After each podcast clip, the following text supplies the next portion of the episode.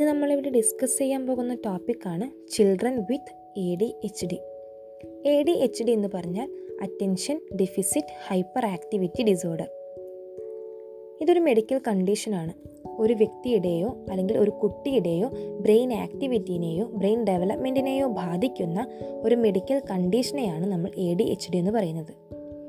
ഇതിന്റെ main symptom എന്താണെന്ന് വെച്ചാൽ ഒരു പെർട്ടിക്കുലർ സിറ്റുവേഷനിൽ നമുക്ക് അറ്റൻഷൻ കൊടുക്കാൻ കഴിയാതെ വരുന്നൊരവസ്ഥ ഏതെങ്കിലും ഒരു സിറ്റുവേഷനെ ശ്രദ്ധയോടെ വാച്ച് ചെയ്യാനും മനസ്സിലാക്കാനും അതിനെ റിയാക്ട് ചെയ്യാനുമുള്ള ഒരു ശേഷി ഇല്ലാതെ വരുന്ന ബ്രെയിനിന്റെ ഒരു അണ്ടർ ഡെവലപ്ഡ് ആയിട്ടുള്ള സ്റ്റേജിനെയാണ് നമ്മൾ എ ഡി എച്ച് ഡി എന്ന് പറയുന്നത്.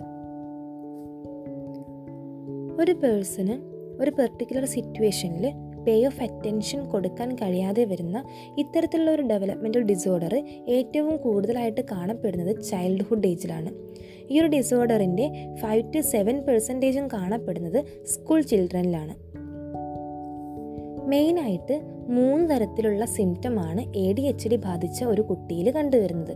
ഒന്നാമത്തെ ഇന്നറ്റൻഷൻ നമ്മൾ നേരത്തെ പറഞ്ഞ പോലെ തന്നെ ഒരു പെർട്ടിക്കുലർ സിറ്റുവേഷനിൽ കൂടുതൽ ശ്രദ്ധ അറ്റൻഷൻ കൊടുക്കാൻ കഴിയാതെ വരിക രണ്ടാമത്തെ ഹൈപ്പർ ആക്ടിവിറ്റി ഒരു നോർമൽ ചൈൽഡ് കാണിക്കുന്നതിലും ഉപരി ആയിട്ട് ഒരു സിറ്റുവേഷനെ ഓവർ റിയാക്ട് ചെയ്യുക. മൂന്നാമത്തെ ഇമ്പൾസിവിറ്റി ഏതെങ്കിലും ഒരു കാര്യം ചെയ്തു കഴിഞ്ഞാൽ കിട്ടുന്ന ഒരു ഗുഡ് ഫീൽ ഒരു പക്ഷേ ആ കുട്ടിയിൽ ഉണ്ടാവുകയില്ല. അല്ലെങ്കിൽ ഒരു നോർമൽ ചൈൽഡിനേക്കാൾ കൂടുതലായിരിക്കും എ ഡി എച്ച് ഡി ബാധിച്ച കുട്ടിയിൽ കണ്ടുവരുന്നത്. എ ഡി എച്ച് ഡി എന്ന് പറയുന്ന ഒരു ജനറ്റിക് ഡിസോർഡർ ആണ് എന്ന് വേണമെങ്കിൽ പറയാൻ പറ്റും. പാരമ്പര്യമായിട്ട് പാസ് ചെയ്ത് വരുന്ന ഒരു ഡിസീസ് കൂടിയാണ് ഈ എ ഡി എച്ച് ഡി എന്ന് പറയുന്നത്. നമ്മൾ നേരത്തെ പറഞ്ഞ ഈ മൂന്ന് സിംറ്റംസിന് പുറമെ ഇവരിൽ കണ്ടുവരുന്ന കുറച്ച് ക്യാരക്ടറിസ്റ്റിക്സ് ഉണ്ട്. ക്യാരക്ടറിസ്റ്റിക്സ് നമുക്ക് ഓരോന്നായിട്ട് ഡിസ്കസ് ചെയ്യാം.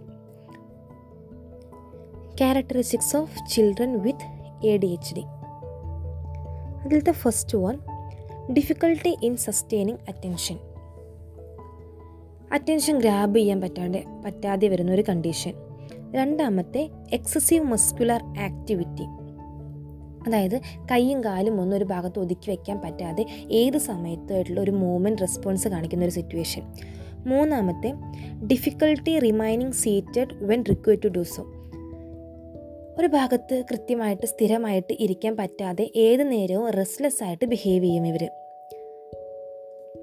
പിന്നെ ലോ ഫ്രസ്ട്രേഷൻ ടോളറൻസ് അതായത് ഏതെങ്കിലും അവർക്ക് ഇഷ്ടപ്പെടാത്തൊരു സ്വഭാവം കണ്ടു കഴിഞ്ഞാൽ അതിനെ ടോളറേറ്റ് ചെയ്യാൻ വേണ്ടിയിട്ട് അവർക്ക് സാധിക്കില്ല. അടുത്തതൊരു ക്യാരക്ടറിസ്റ്റിക്സ് പറയുന്നത് impaired response inhibitions and impulse control ഏതെങ്കിലും ഒരു സിറ്റുവേഷൻ കണ്ടു കഴിഞ്ഞാലോ അതിനൊന്നും അവർക്ക് റെസ്പോൺസ് കൊടുക്കില്ല. അവരൊരു പക്ഷെ അത് കേട്ടു എന്ന് തന്നെ വരില്ല. അതിന് വേണ്ട രീതിയിലുള്ള ഒരു മറുപടി അവരിൽ നിന്ന് പ്രതീക്ഷിക്കാൻ പ്രതീക്ഷിക്കാൻ പാടില്ല. അവർ അത്തരത്തിലുള്ളൊരു കൃത്യമായിട്ടൊരു റിപ്ലൈ അവർ കൊടുക്കില്ല. ഇനി അടുത്തൊരു ക്യാരക്ടറിസ്റ്റിക്സ് പറയുന്നത് great difficulty in delaying gratification ഏതെങ്കിലും ഒരു നല്ല കാര്യങ്ങൾ ഒരു കുട്ടി ചെയ്ത് കഴിഞ്ഞിട്ട് നമ്മൾ അതിന് അഭിനന്ദനം കൊടുത്തു കഴിഞ്ഞാൽ അത് മനസ്സിലാക്കാൻ കുട്ടിക്ക് ഒരുപാട് സമയമെടുക്കും. എ ഡി എച്ച് ഡി ബാധിച്ച കുട്ടികളിൽ ഈ ഗ്രാറ്റിഫിക്കേഷൻ പവർ കുറവായിരിക്കും. പിന്നെ അവർ അനുസരണ ഇല്ലാതെ പറഞ്ഞത് പറഞ്ഞത് കേൾക്കാണ്ടിരിക്കുക കൈയും കാലും ഒരു ഭാഗത്ത് ഒതുക്കി വെക്കാണ്ടിരിക്കുക ഏത് നേരവും റെസ്റ്റ്ലെസ് ആയിട്ടാണ് ഇവർ ബിഹേവ് ചെയ്യുക. പിന്നെ മറ്റൊരെണ്ണമാണ് ഫെയിൽ ടു ഫോളോ ഇൻസ്ട്രക്ഷൻസ് കൊടുക്കുന്ന ഇൻസ്ട്രക്ഷൻസ് ഫോളോ ചെയ്യാൻ സാധിച്ചുകൊള്ളണമെന്നില്ല നമ്മൾ കൃത്യമായിട്ട് കൊടുക്കുന്ന ഇൻസ്ട്രക്ഷൻസ് ഒരു normal child follow child follow ചെയ്യുന്നത് പോലെ തന്നെ അതേപോലെ തന്നെ ഫോളോ ചെയ്യാൻ വേണ്ടിയിട്ട് ഇവർക്ക് സാധിക്കില്ല.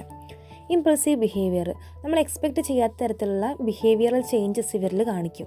ഇവർ കാണിക്കും. അടുത്തതാണ് ലോ വർക്കിംഗ് മെമ്മറി ഒരു കാര്യം പറഞ്ഞു കൊടുത്തു കഴിഞ്ഞാണ് പറഞ്ഞു കൊടുത്തു കഴിഞ്ഞാൽ എന്താണ് പറഞ്ഞു കൊടുത്തതെന്ന് പോലും മനസ്സിലാക്കാൻ പറ്റാത്ത ഒരു മെമ്മറി പവർ ഒരു പക്കം മെമ്മറി പവർ വളരെ കുറവായിരിക്കും. Low capacity to hold information ഏതെങ്കിലും ഇൻഫോർമേഷൻസ് കൊടുത്തു കഴിഞ്ഞാൽ ആ ഇൻഫോർമേഷൻസ് കംപ്ലീറ്റ് ആയിട്ട് മെമ്മറിയിൽ ഹോൾഡ് ചെയ്യാൻ വേണ്ടിയിട്ട് ക്യാരി ചെയ്യാൻ വേണ്ടിയിട്ട് അവർക്ക് പ്രയാസമായിരിക്കും.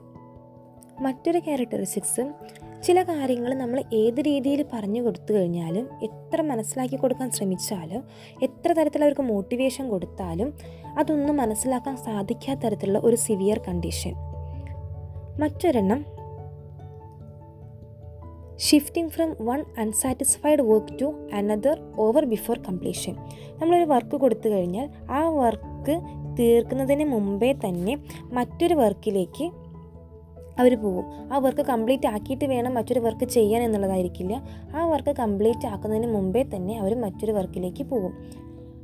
ചുരുക്കി പറഞ്ഞാൽ എല്ലാത്തിലും നമുക്ക് കൃത്യമായിട്ട് ഒരു സിറ്റുവേഷനെ അറ്റൻഷൻ കൊടുക്കാൻ കഴിയാതെ വരുന്ന ഒരു അവസ്ഥയാണ് എ ഡി എച്ച് ഡി ബാധിച്ച കുട്ടികളിൽ കണ്ടുവരുന്നത്.